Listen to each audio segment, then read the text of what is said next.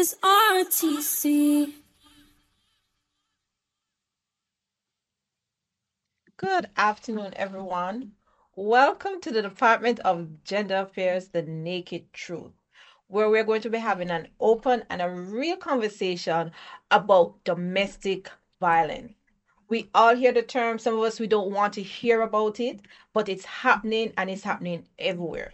And the truth about the matter is, it doesn't matter where you live in the TCI, it doesn't matter your status, it doesn't matter who you're with, who you know, it can affect you. So it doesn't matter. Some people say, "Oh, it don't happen to me because I have money. Oh, it don't happen to me because I live here." It can happen to anyone. So today we're going to be having an open conversation with two, three persons who are going to help us to look at it, not just from the perspective of what happens, but it has happened too. And so we have today, and I want you to help me make welcome Mrs. Nicole Hanna, who is the wife of Bishop Derek Hanna, a proud wife, may I add.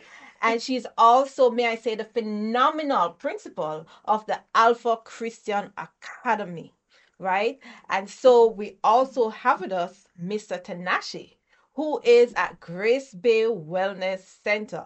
I'm sure some of us would have probably met him before, and he is have over 17 years of working with person in this field, um, in the area of mental health and wellness.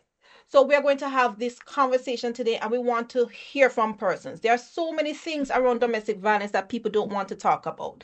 There are so many things that we want to shy away from. There are so many things that we don't want to do because what we are afraid of the stigma associated with wellness. But we're going to look at it today and we're going to see. So to start off, Miss Hanna, tell us, have you ever been exposed or experienced in any way to domestic violence? Uh, good afternoon, Turks and Caicos, and thank you for having me.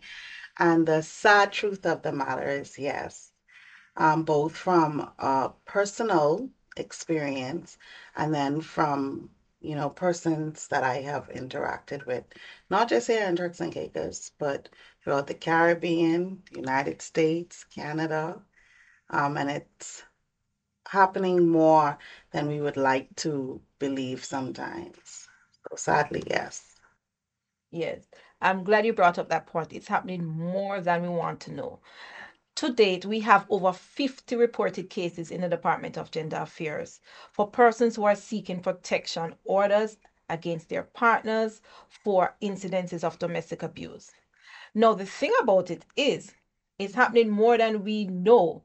And persons sometimes they don't want to come forward because of the stigma associated with it and worse persons don't want to seek help because of the stigma associated with domestic violence but mr tanashi why do you think persons should seek help if they are experiencing domestic violence um, uh, good afternoon Turks and Caicos uh, I think this conversation has been long overdue uh, th- this is one of those uh, things that happen usually behind closed doors and people really never talk about it. So I think the numbers that you've mentioned are, are pretty much the very tip of the iceberg. So there's a lot more things that happen uh, that people don't know about. Where I sit uh, as a therapist is that people speak about things that are very difficult to speak about with anybody else. So that means that I'm more exposed to things that are happening in uh, private homes. So I can definitely, you know, say that there's a lot more going on than we care to know, right? And I, I'm willing to place a bet that most of us here, while we're sitting here in the studio, have been affected by domestic violence somehow. Yeah, whether we grew up in a household like that, whether we have a family member involved in it. So, which goes to show that the 50 that have reported are but a small, uh, a small number. But seeking help, why should we seek help? Uh, I remember last year when we had uh, this spate of killings, you know, which we struggled with here in, uh, in Provo in particular uh, I remember re- you know reading a lot about that because of course it affects the work that I do. There's families that are involved in this, and at one point I remember reading that there was one um, person who had been killed, but this was actually due to domestic violence. So it's for these reasons that we really need to be seeking help because we think that things can't get any worse, but actually things normally do get far worse than violence. That we we end up having people who pass away. And on my side as well is the ramifications of trauma, which uh, you're going to speak to my uh, soon-to-be colleague uh, uh, more in detail about, is the traumatic effect that it has not only on the person who's being uh, physically abused or emotionally abused, but also on the children as well, if there are any children who are involved.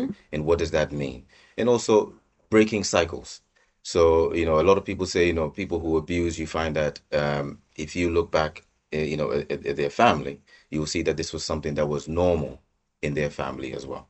So at some point, we need to be talking about where does this end? When are we going to stop? And it's going to need help. And uh, first thing we need to do in terms of help is to start talking about it. start talking about it. And I like the way you spoke about affects everyone. And that is so in tune with our theme for this year, which is everyone knows someone.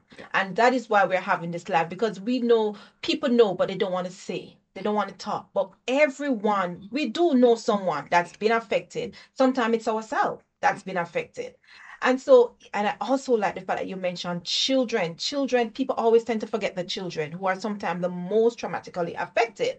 And so, with that in mind, Miss Hanna, Mrs. Hanna, um, the lovely wife of Mr. Bishop Hanna, tell us from what age were your first exposure to domestic violence? Tell us about it. Sure. So my personal experience, um, I was 17 years old. And at 17, I thought I was in love. And, you know, I'm about a senior in high school. And so, you know, I'm thinking that, oh, great, this is the perfect person. And um, my time in high school, there wasn't an issue. This was a very supportive person. Um, even though persons around me didn't support the relationship, I did not have any issues. You know, at 17, I think everything that I expected from that relationship I was receiving. But once I graduated and I was a very, you know, independent young lady, um, things started to change because now I'm more exposed to people. I'm having uh, personal contact. And the very first incident, most persons probably wouldn't even think like, oh, that was in domestic violence. But for me now, the adult version of myself, that was the first red flag. And it all it was, we had um, a disagreement, and it was in a public place, and it was a very strong handle and some explicit words that Mm. was there. Um, at the time, because of who my parents were, and like I said, this was a very open event. So the first thing, oh my God, don't embarrass me. And so I moved away um, to a more secluded place Mhm. because, you know, I'm thinking at 17 that this was the best, it isn't creating a scene. Um, and I had a family member, my uncle, was at this event. He wasn't near to me, but he saw the incident and he sent his wife to find out if I was okay and if he needed to come over. So now the fair, because um, that would not have played out really nice. So I'm no, uncle, everything is okay. It's fine. It's fine. It's fine. Nothing. It's nothing. And I dismissed it.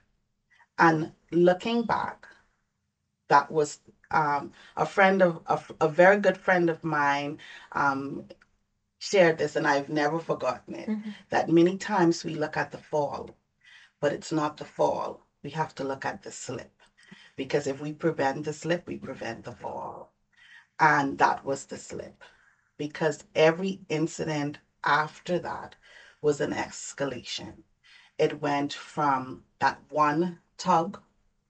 Um, the next time, you know, jealousy was a factor. So now it's um, trying to control who I'm speaking to.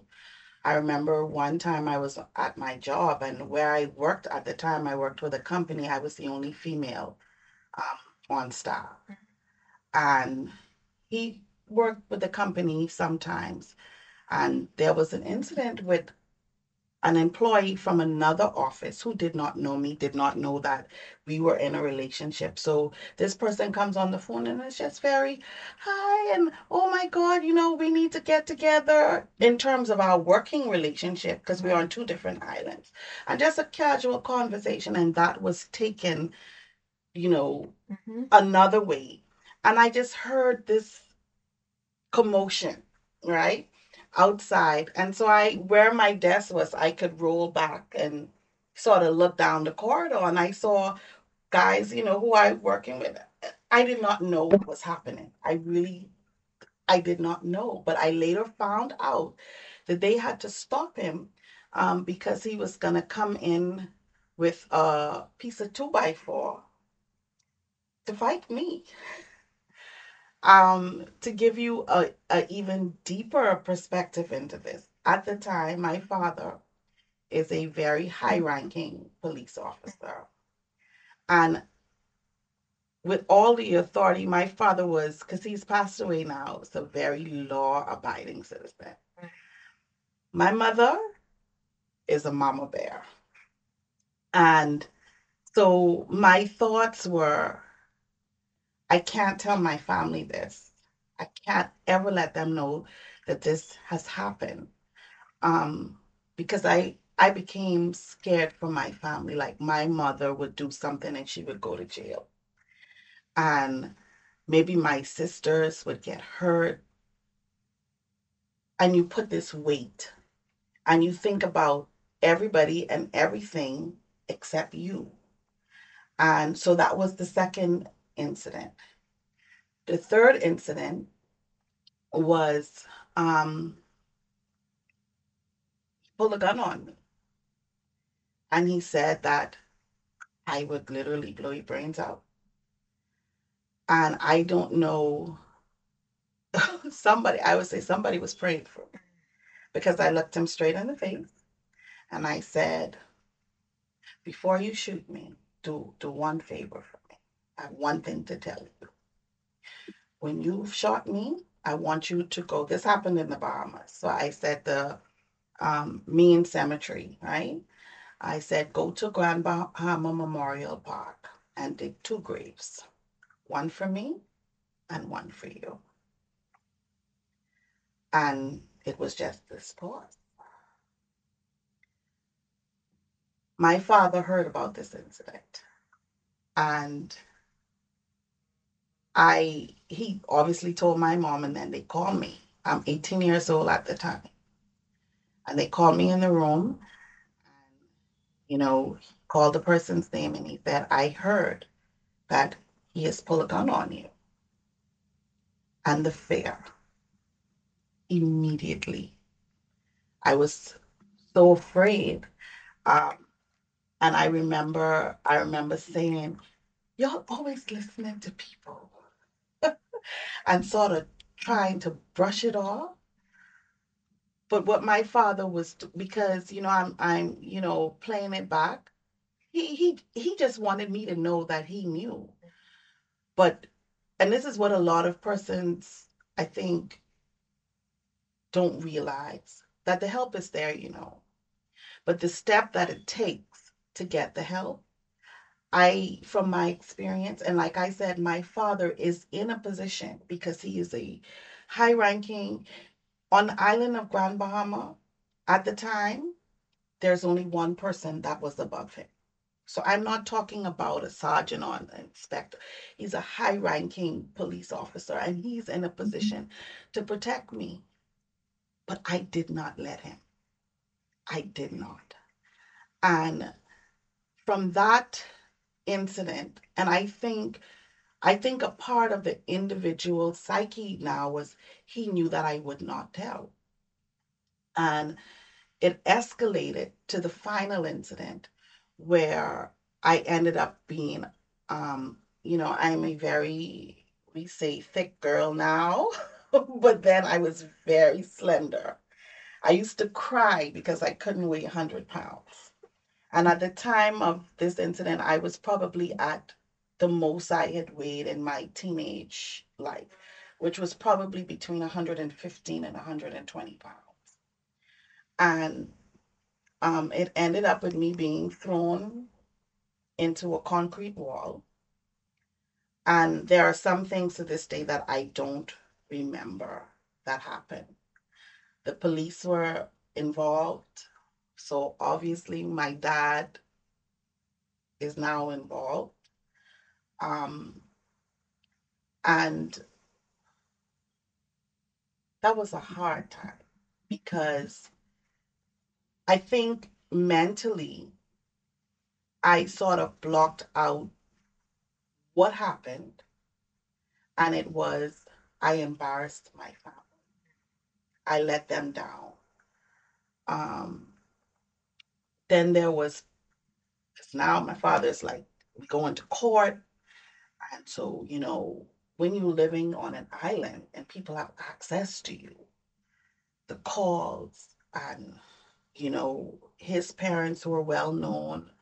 Um, and I just feel pressure. There was a child, not my child, but a child was involved who was very attached to me. And then it was messages from the child. Um, then it was, you know, people getting to me, you're going to cause this child grow up without their father. Are you really going to do this? And my 17, 18 year old self felt that I was in love. Who do you turn to? Who do you talk to? So I died inside. I died inside and I changed. Um, I was still the very outgoing, laughing person, but inside, I used to sneak and I started drinking. Never in a million years let anybody know this was happening because once again, I was failing. I failed. This was my fault. That's what I was told. Um, it is my fault. I medically, I mean, just so many things happened that impacted, as you said in the introduction, it did not only affect me, it affected my parents, my siblings, my wider, because I come from a very close knitted family. You know, I could not keep the secret anymore because everybody was talking about it. Everybody, everywhere you turn, it was, did you hear what happened? You know, um, there were persons outside of the incident that were arrested because of if the incident didn't happen, these persons would have not been affected. And that was a lot of weight. And it took me a very long time. I became so angry. I did not trust, you know, I did not, I didn't trust anyone because if this is someone that my younger self, and you know, when you have that real first love, oh my God, you are to the moon and this person does no wrong in your your sight. And that's the person that betrays you. Um, and then to make matters worse, uh, persons that outside of my family that I felt should have stepped in to protect me, to me, they became the enemy. Um, at one point, my pastor was involved, and I felt devastated because I didn't feel like he didn't take my side, he didn't hear my voice. You know, I don't know what he was told, but he didn't see that I was dying. Nobody saw because I kept being Nicola. And, you know, we are, you know, this is a number of years ago now, and there's so much we are able to have this conversation now openly. And I'm not afraid. I'm not afraid to talk and say, yes, this happened to me. Um, I've forgiven the individual. I don't wish any evil. I don't talk about what happened to me um, to get back or revenge. No, it's happening to too many people. And I know what it feels like when you take this burden and you lock it all away because it's too much to carry.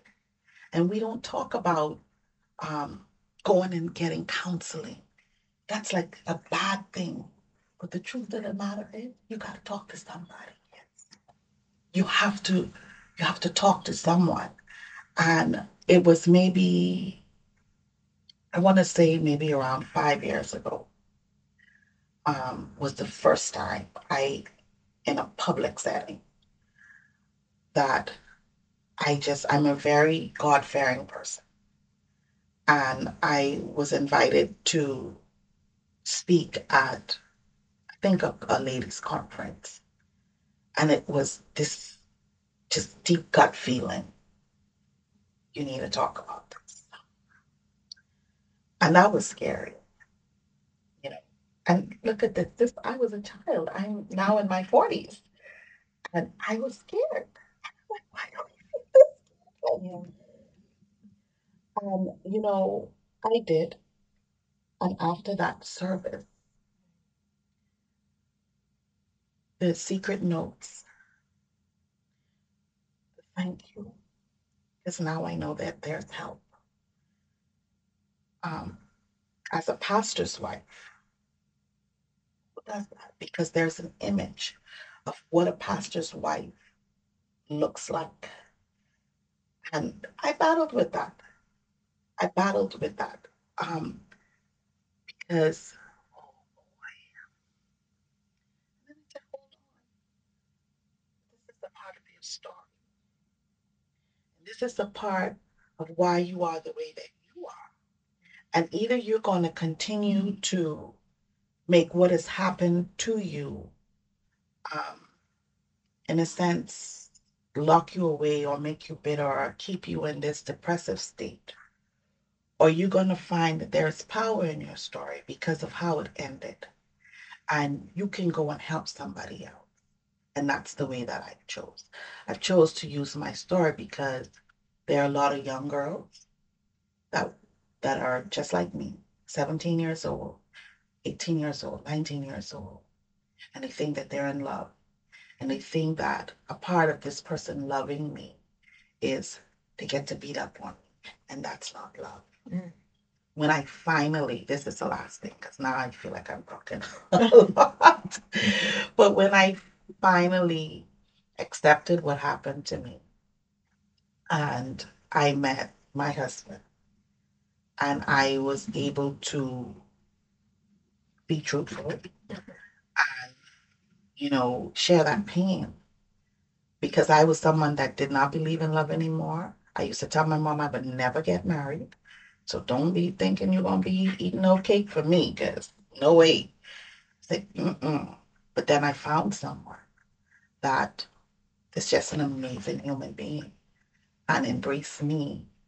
And, you know, um, my younger sister, we're nine years apart. When he met, you know, my family, the two of them went out, the first question, it was just the two of them, that she asked him. She says, I have one question. Are you going to ever hit my sister? Your family cares, you know. I never thought in my life. Big sister, she was maybe nine years old at the time. And it affected her to the point that there's somebody in my life, and that's the only thing she wanted to know. So there we're seeing where the cycle is not just for one individual, it affects the whole family. I mean, there's so many things that came out of this. This is Yeah. really the naked truth. Yeah. I mean, listening to this, and um, I can now see and understand because in trying when we were doing preparing for this Facebook Live, and we were talking and we were talking to some clients and getting the person come up, we realized that most person they're still speaking of the hurt. And I saw what you're saying, you know, mm-hmm. for so many years you Yeah. hurt. You said it was only five years ago that you were able to actually break through that barrier. And you know, Mr. Tanashi, right over to you because this is your field. Yes. Tell us why is it that persons who have experienced domestic violence tend to shut down? They tend to feel like they are the cause of it, and you know, so they are trying to protect others, not realizing that they are hurting themselves more. Yeah. So, what's normally the cause for that? So what you've just described is is the definition of trauma. Is that you don't look at the person who's done something to you, you're now looking at yourself as the person who is the problem. Yeah, you start to then judge yourself. Uh, but also there's a you know there's a different layer to this, and, and the layer is very specific to the place where we are. In particular, if we talk about uh, Turks Islanders, and, I- and I know you said you were in the Bahamas at that time, which is also another small island, is that sometimes as families we can become very cultish. What I mean by very cultish is we protect our own. Yeah.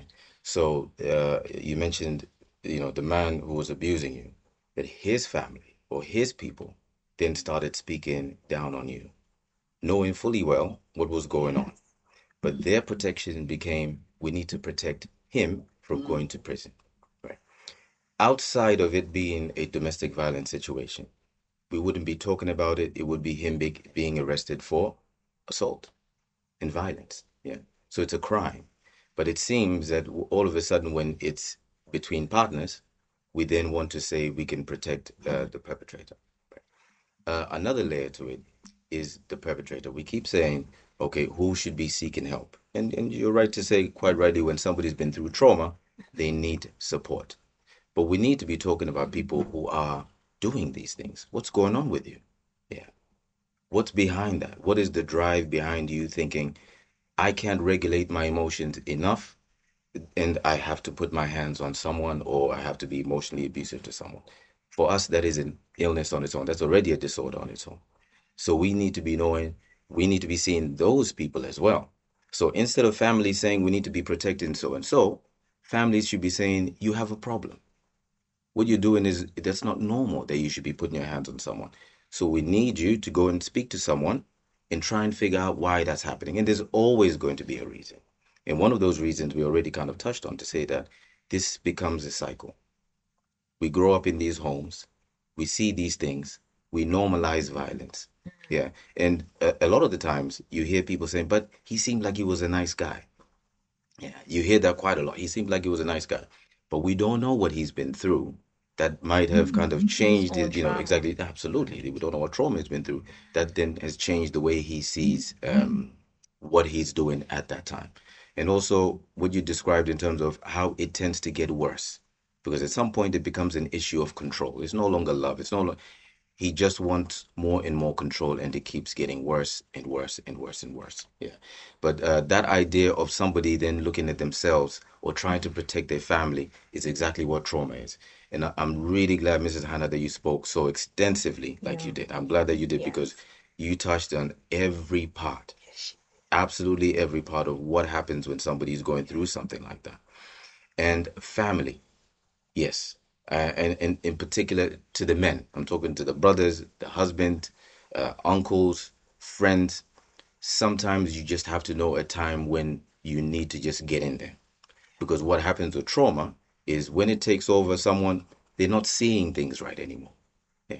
So that's when we need to be jumping in, knowing fully well that even if we suspect that something is going on, go pull that person to the side and say, listen, I'm hearing that this is something that might be going on. Mhm. Yeah. But we don't accept that. Yeah. We, this used to be the norm in our past, if you look at that. But in the world that we live in now, you know, the, the nuclear family is becoming nothing anymore. We don't really support each other the way we used to. Now, you know, it's a very capitalist world. We're caught up in working. You go and do your own thing with your family. You go, you know. We- But we need to bring back that nuclear family because it was that protection that we had where we knew if something was happening to someone, we would show up. There was that sense of knowing that, okay, listen, I have to do it. There is no question about it. If I need to bring in a, a few other guys so we can go sit down and talk to you, that's fine. In fact, I, I remember prior to me getting married uh, to my wife, my my wife's uh, father, he's actually uh, from Grand Turk and from uh, the Bahamas. He took me uh, out to the ocean. And I had a heavy feeling that day because you know the way he's driving out in the ocean. It was yeah, it was it was it was pretty rough. Uh, he didn't have to say much to me on that day, yeah, except to just say, listen, you know, if you if you're gonna marry my daughter, make sure she's looked after, yeah, and the message is clear, yeah. Still good. It, yeah, yeah, it's still clear. Yeah, yeah, yeah. Yeah, Unfortunately, he's not with us anymore. But like you said, the message is still clear. She comes from a place where they have, you know, she has people who who look after her. you know, people who love her, you know, because at some point when an abuser is abusing someone, you stop being human to them. Yeah. They stop putting these connections that this is actually somebody's daughter. And sometimes that's exactly what you want to be happening in their brain is that there's still connections. There's still people out there, you know, who care for her. So I need to be careful about what I do. Then it becomes his problem and not your problem to deal with as a trauma uh, later on. Yeah. That is so important, and I'm so glad that you brought that up. And you know, I I was listening to you, and you're saying that most times persons will say, "Oh, you know, he was never like this, was never," and that br- brings me to another point. Most of your clients that you would see that are affected by domestic violence, would you say that you have mainly females or males coming So yeah, to that's that's a very good question. So it, it is mainly females. I do see some Some. males, but by far, by far, it's it's many more women than men. Yeah. And that's the thing with us also. Mm. Um, I show, you know, our stakeholders such as the police, you know, with special um within the police force, you know, you'll have the SPP unit, which really zone in on domestic violence cases. And then you also have our other clients that work with the children's social development. And right, and even when we come back down to the case of trauma, you know, we work closely in the government with behavioral health services which really looking and zoning on these things. And all of them will tell you that majority of the persons who are coming tend to be females.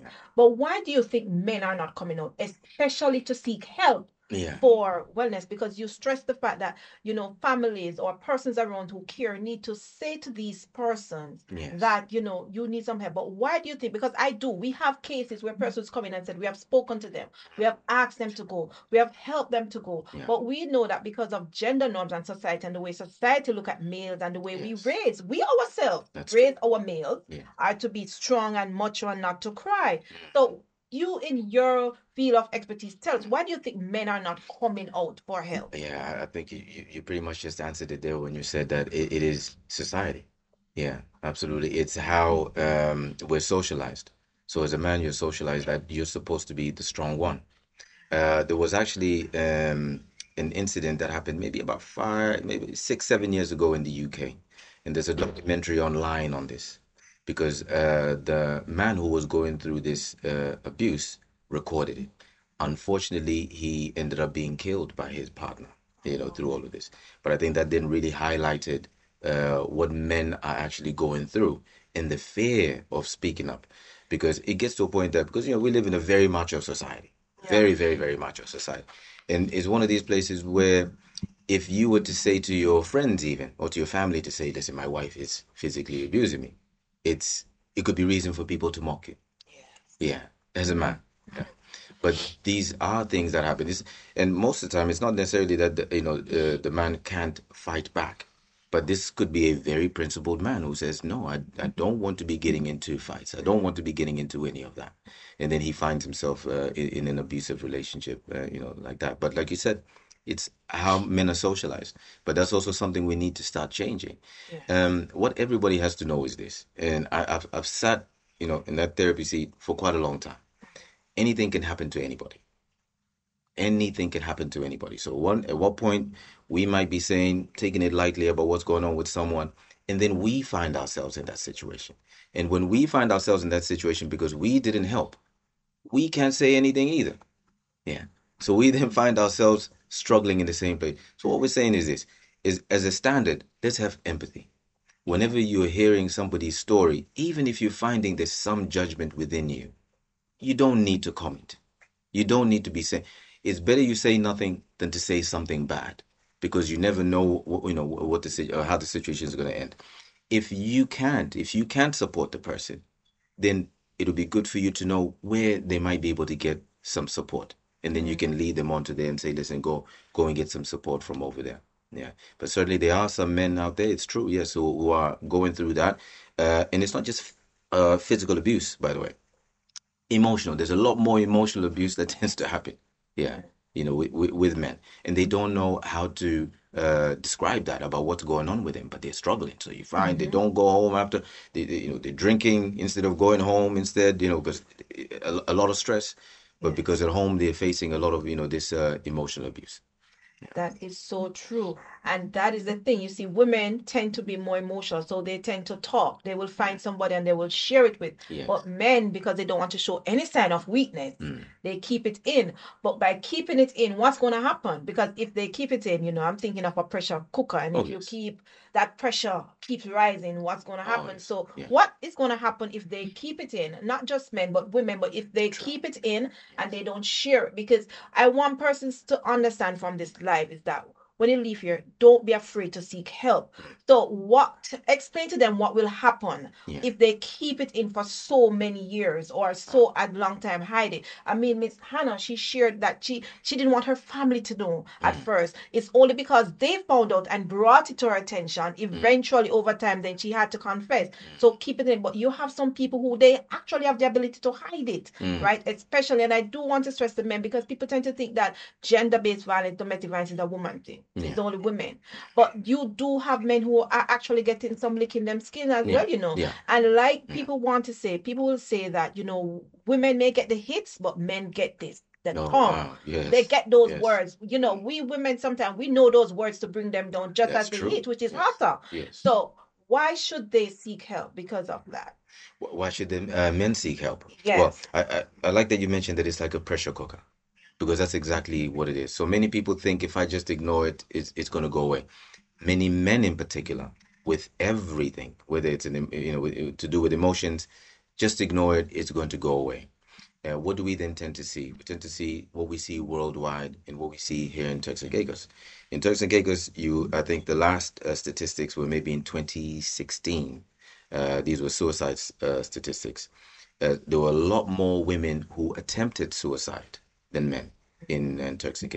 And I believe, if I remember correctly, there were about two men only who had attempted suicide. No women out of out of the many women who attempted suicide completed suicide. The two men completed suicide. Right. So what what can we kind of deduce from those kind of statistics? It's like you said, women are more willing to ask for help. Sometimes taking pills is more trying to tell you this is how serious things are. I need help.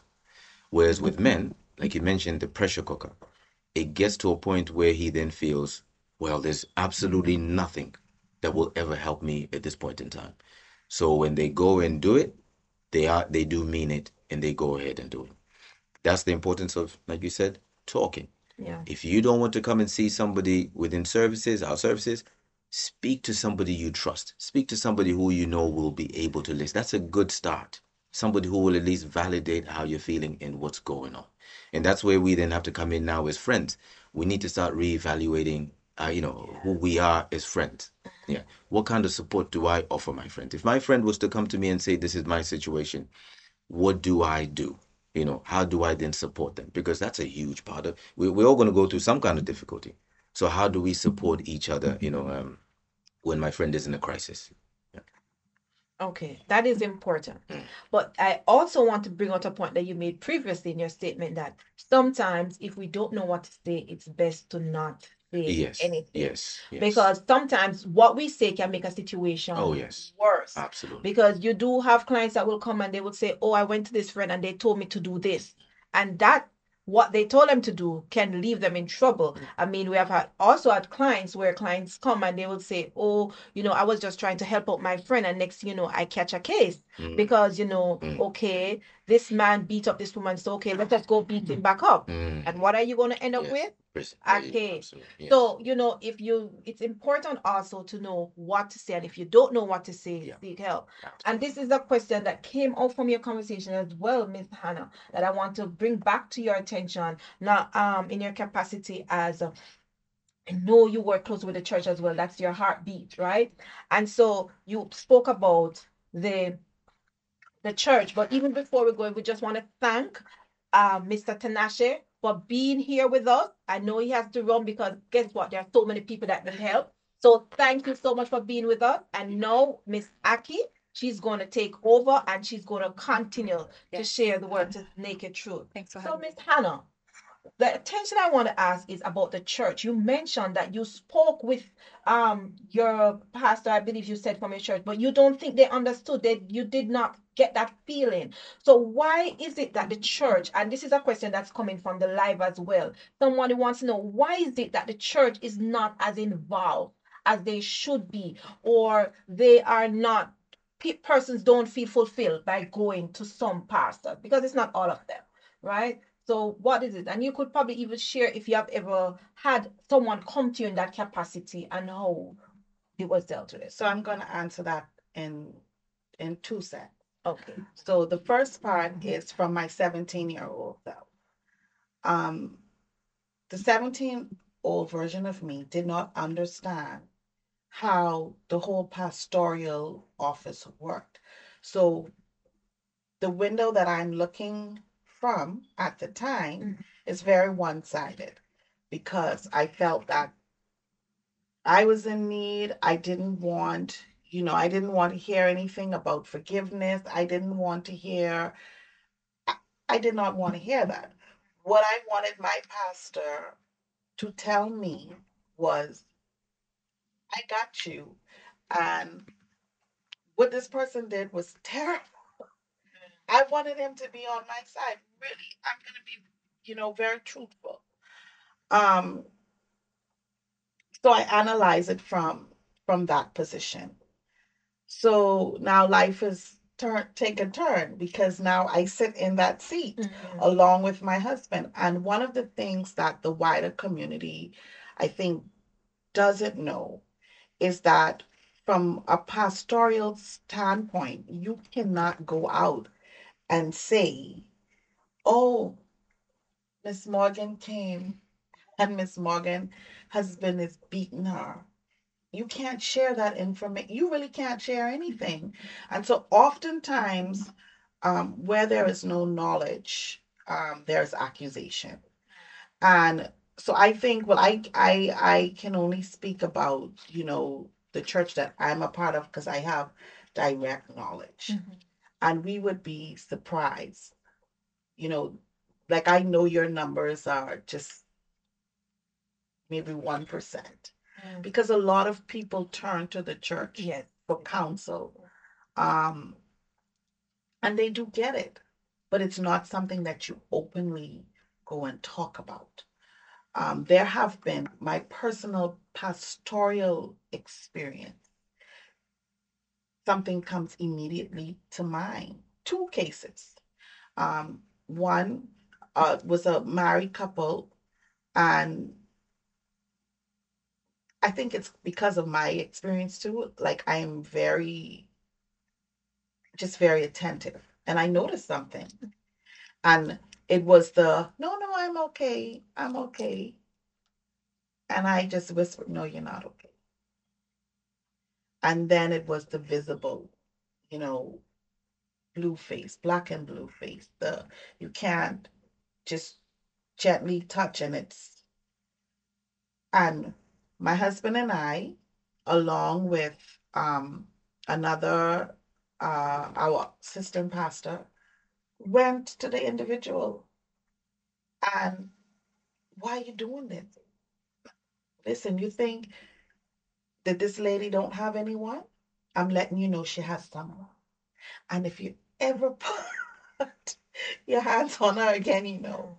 Because that's the thing. Mhm. People need to know that Somebody's there. Somebody is there. And, and in our country, here in Turks and Caicos, what I'm finding a lot of is persons who may be on a work permit. And they're all types. It's not just the physical abuse, Mhm. right? Some people are, are going, like they're treating people almost like a slave, which is a form of abuse. Yes. And they're holding these things over them. And because I have to work, I need the money that if I if I say anything, you know, I tell people there's help available. I know who to call to get you the support. I'm too afraid because because if I do this, if I do this, this is gonna be the consequence. And the consequence in in the mindset is greater than someone just talking to me bad or um, slapping up on me or withholding you know, the basic needs, no food, no no place to live, no electricity. And thirdly, the third issue um, out of that is, and this is all of this is what I'm saying is we have to be very careful of how we disclose information. Because when you are standing out of that window, you can make all the assumptions that you want. But the person that is living in that, Yeah. they're they're terrified. Yes. yes. And so even as a pastor, sometimes people come and they confide, they open up. But pastor, please, because if you ever, it's gonna make matters worse. So that person's life. And then knowing that sadly, um a doctor said something and I'm like, man, this is so powerful and, and, and just so truthful because with a domestic situation, I, me being the victim, I have to go and give that report. I have to go and give consent and say, yes, right? Yes, this has happened. Yes, this, I want to press charges. And if I withdraw, there's no more case. There's, there's, there's nothing, there's nothing the police can do. Whereas if someone goes and assaults someone, this is a whole different, other people can now be involved. So we have to look at the framework of our law, but that's a whole other, whole other subject. So sticking to the, the matter about the church and what the church is doing and what the church can do. I don't think it's that the church is not doing anything. I just think that the church is often in a position that they can't, they can't publicly share you know, um, information because if we do that, then that creates a whole other pro- a whole other issue Right. because our population is not um, known or you know we're just receiving knowledge about going and seeking um, medical help before if you were going to a psychiatrist or counselor or the word mental health was used you were deemed as crazy. And, and you didn't want that attached to you. So the security the church becomes the safest place. And pastor you can't tell. Mm. you you can't tell you know? So we have to we have to um consider consider those factors um when we are talking. And then finally what i would say is um even from the pastoral the pastoral place now a lot of pastors are now going back and becoming professionally trained um, in counseling because the depth of what we are seeing is becoming wider and wider and deeper and deeper. So it's almost, you know, when something is in your face, you can no longer pretend like the elephant isn't in the room because now the elephant is in the room and the elephant is very loud. The elephant, the elephant is not hiding. He wants you to know that he's there. So you have to deal with it. Mm. Um, and that has just been, you know, my my experience and just moving around in the church world um it happens in our churches a lot Mhm.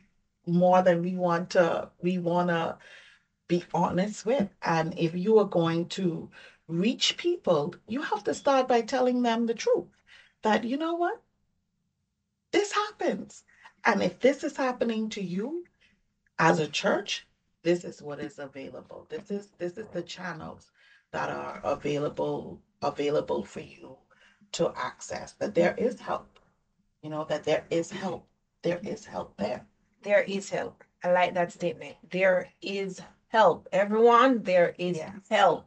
And a lot of time persons would say, Oh, I can't bother because um there's no help, or if I do access the help, it may lead worse because persons are fearful. And you know, I am looking at some of the questions that came also from um in the live, and persons wanted to stress the point, and I do want to stress the point also about confidentiality. I noticed you spoke about, about that about cannot stay, and that is an issue we have. and it's not just with the church, you know, where persons will come and if they come, let me use us, the Department of Gender Affairs, if they come here and they believe that they are not safe with us, what they say to us is going to go back to their partner. Because when persons come to us, whether it is or any of our key stakeholders that work with us, um, or we work with them, like the SPPU, I, and the SPPU is the police, it's a unit within the police, a safeguarding and protection unit uh, within the police force. And you know, if they go to behavioral health services or if they come to social development, once persons feel that they what they're saying or saying to us is not in confidence or Yeah. anybody hears about it, immediately it's a hands off Yes. they would have feel twice defeated right and so that is why we stand firm on this issue of confidentiality we want persons to know that when you come when you speak whatever you say it's confident and i'm sure miss aki you can tell us how important is confidentiality when dealing with cases of domestic violence Yeah. Um, hi everyone. Uh, my name is Aki. Um, thank you so much for sharing your all your stories, Mrs. Hanna. Um, the keeping confidentiality, keeping confidentiality is the most important part of the part of the um, part of this section. I think one of the most, um, because it creates safety. And for someone to, so what I wanted to, so kind of like piggybacking what uh, Mrs. Hanna shared with me, Mhm. uh, shared with us, um, the two components to this.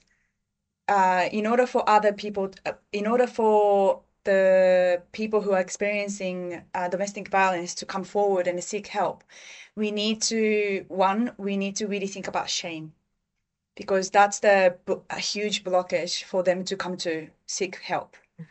So, um, if the words are spread out, then you know that the um, the image of having issues becomes the shame of the family, shame of the, of the person, shame of everything. So, um, I think important part of it i- um, that we understand how shame works uh, individually and then as a bigger picture, as in a bigger uh, community.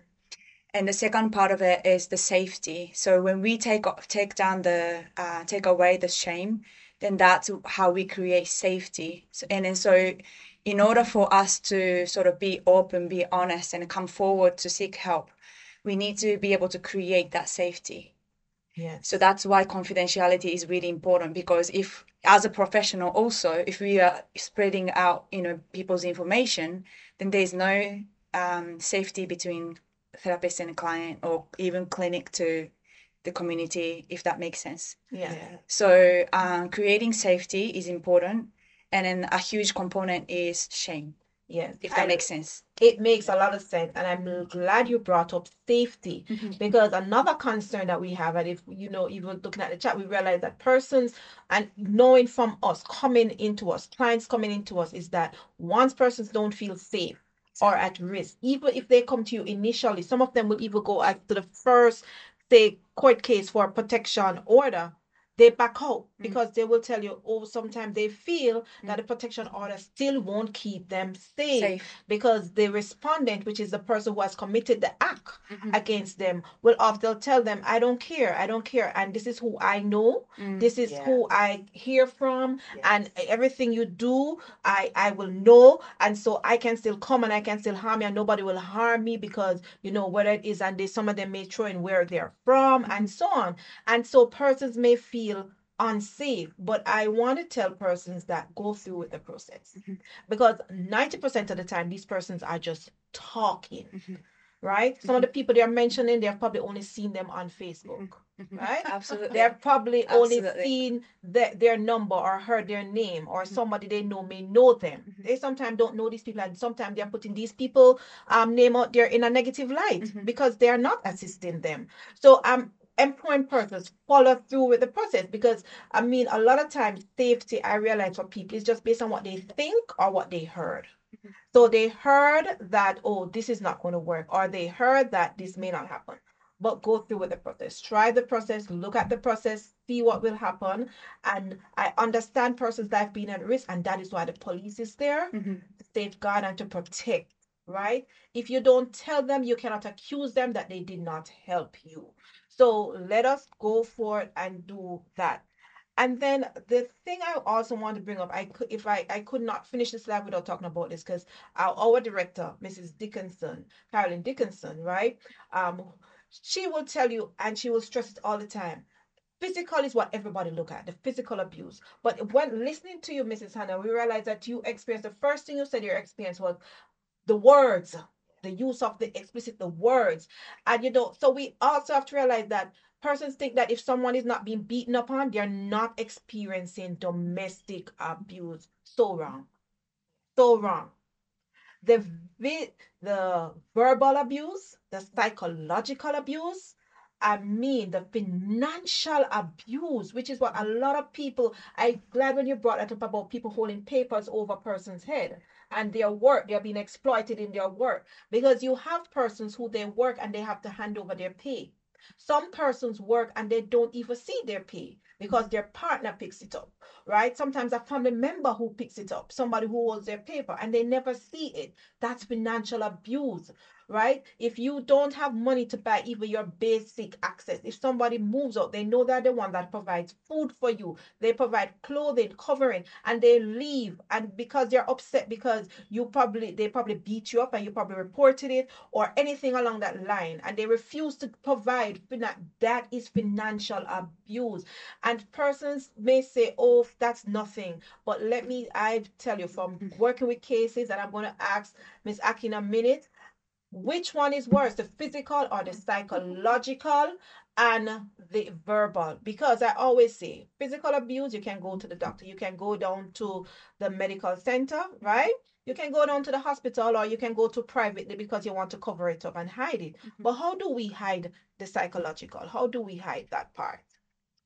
Close off, completely close off. We all do that. Um, I've experienced domestic violence um, at a young age, at, at the age of four, as well as when I was um, adult, so at the age of 20. So, um, and I've experienced both physical and verbal. But the, the scar that I carry the longer is definitely the the emotional, psychological, and verbal. And then I'm glad that you brought up that financial part of it. Um, also because um, that's again you know to do with safety right? If that person who gets abused uh, financially also um, the reason why it's hard for us to come forward sorry not us for them to come forward is because oh if I talk about this and if I get separated from this person, then what? How am I going to live? How am I going to uh, survive? So it's not on uh, the support that we need to create. It's not on a, on the individual level, but systemically as a bigger community, we need to be able to sort of provide support to those who experience domestic abuse, um, to be able to sort of step, to be able for them to be able to step forward and be like, okay, I am experiencing this, but I'm going to go through this, you know, process because I have the the the support, communal support to yes. to be able to important. Do you know what I mean? So, yes. which is something that uh, actually the wellness center is uh, trying to establish the safe house, so that the we can actually place someone in a safe house, um, during the time that they're going through that sort of you know through that stage to move on to the next step. A transition. Yeah, excellent. transitional. Yeah. So that is excellent. Yeah. And no, I know this conversation is really the naked truth. We are hearing some stuff here that some of us probably didn't even imagine. Even some things are popping out at me. But guess what? We have to go soon. Mm-hmm. So the last question I have for you, Mrs. Hanna, and you, Miss Aki, I just want to ask what advice would you give to someone who might be experiencing domestic abuse or probably see signs that they could experience it, what would you advise them? So just before um, I answer that, I have to say this: as a community, as a country, we we have become so desensitized to the same verbal abuse. Yes. Because it's almost as if it's a part of our culture. Normalized. And we think that it's okay if mm-hmm. you go on Facebook and the way that we speak of each other when we disagree, or if something happens and my feelings are so strong, regardless of how I feel about something that has happened, I should by no way feel comfortable that I can go on a social media platform and because you and I had something, so I'm going to get you. So I'm going to go on social media. I'm going to take your picture. I'm going to put it there and I can just just lay you out and then all of my friends gonna come like like like like Mhm. like and we have not even realized that what we're doing is we've we've opened up our country to abuse Mhm. so the pulling on the hand the slapping somebody in the face you know what we're saying Yeah. it's okay because I put my heart, I put my thumbs up to it. I put a heart, I put a comment there. Good for you. And we've become so negative and so toxic. But that's a whole other conversation. But it is abuse because a lot of times people that are the center of that, they don't comment. There's no feedback. But we don't know the internal battles Mm. that they're going through because of what was done. They've never had an opportunity to tell their side of the story. We just hear something and we deem it's gospel. Because not everybody is going to defend. So if we are going to talk about domestic violence, you're 100% and you have my full support. We can't just look at the physical abuse. There are all of these other things that are happening right here in our country that we have to bring to, we have to tell the naked truth. The Yes. truth, when you know the truth, Uncoded. Yeah. it will set you free. Yeah. So now to answer your question, I had I could not go home and not and not and not say that. So what what would I do or what advice I would give? The first thing that I would tell someone is that one, you're not alone. Mhm. That's very important. Mm-hmm. You are not alone. Mhm. And there there is help available. Um, you know, I make myself available and you know we have a tremendous team at new life worship center not just my husband um, myself our associate pastor we have ministers um, we have connections in the police department through social services so we know who to call don't ever feel as if you are alone and never forget you know your anchor your anchor has to be in understanding your worth that you are worth fighting for. Mhm. It's very easy to fight for everybody else. But the hardest person to fight for sometimes Awesome. is you. Mm. And, you know, don't think about if there are children involved or how am I going to survive? I can't do it without this person. You have to, you have to like push all of those thoughts to the back of your mind and you have to say, you know, this one, this one is for me. And I, I don't deserve, no one, no one should have the, the, the privilege of breaking me from being all that God called me to be. I've I've been fearfully and I've been wonderfully made. And it doesn't matter what my beginning was. It did it doesn't matter my my social background, my upbringing. I deserve an I, I deserve an opportunity to be whole and to feel love and to love. And no one has the right to take that away from you. So I'm gonna tell you, get up and fight. Fight for you Yeah. fight for you and then you're going to become someone that becomes an advocate for someone else. And just like that, that that's how we're going to solve the problem. Yeah. is i could take my story and i could get my healing and go live my happily ever after and be good. But you know what? I told my story and it helped somebody else. It helped them change their situation. And then i told that person the same thing go help someone else.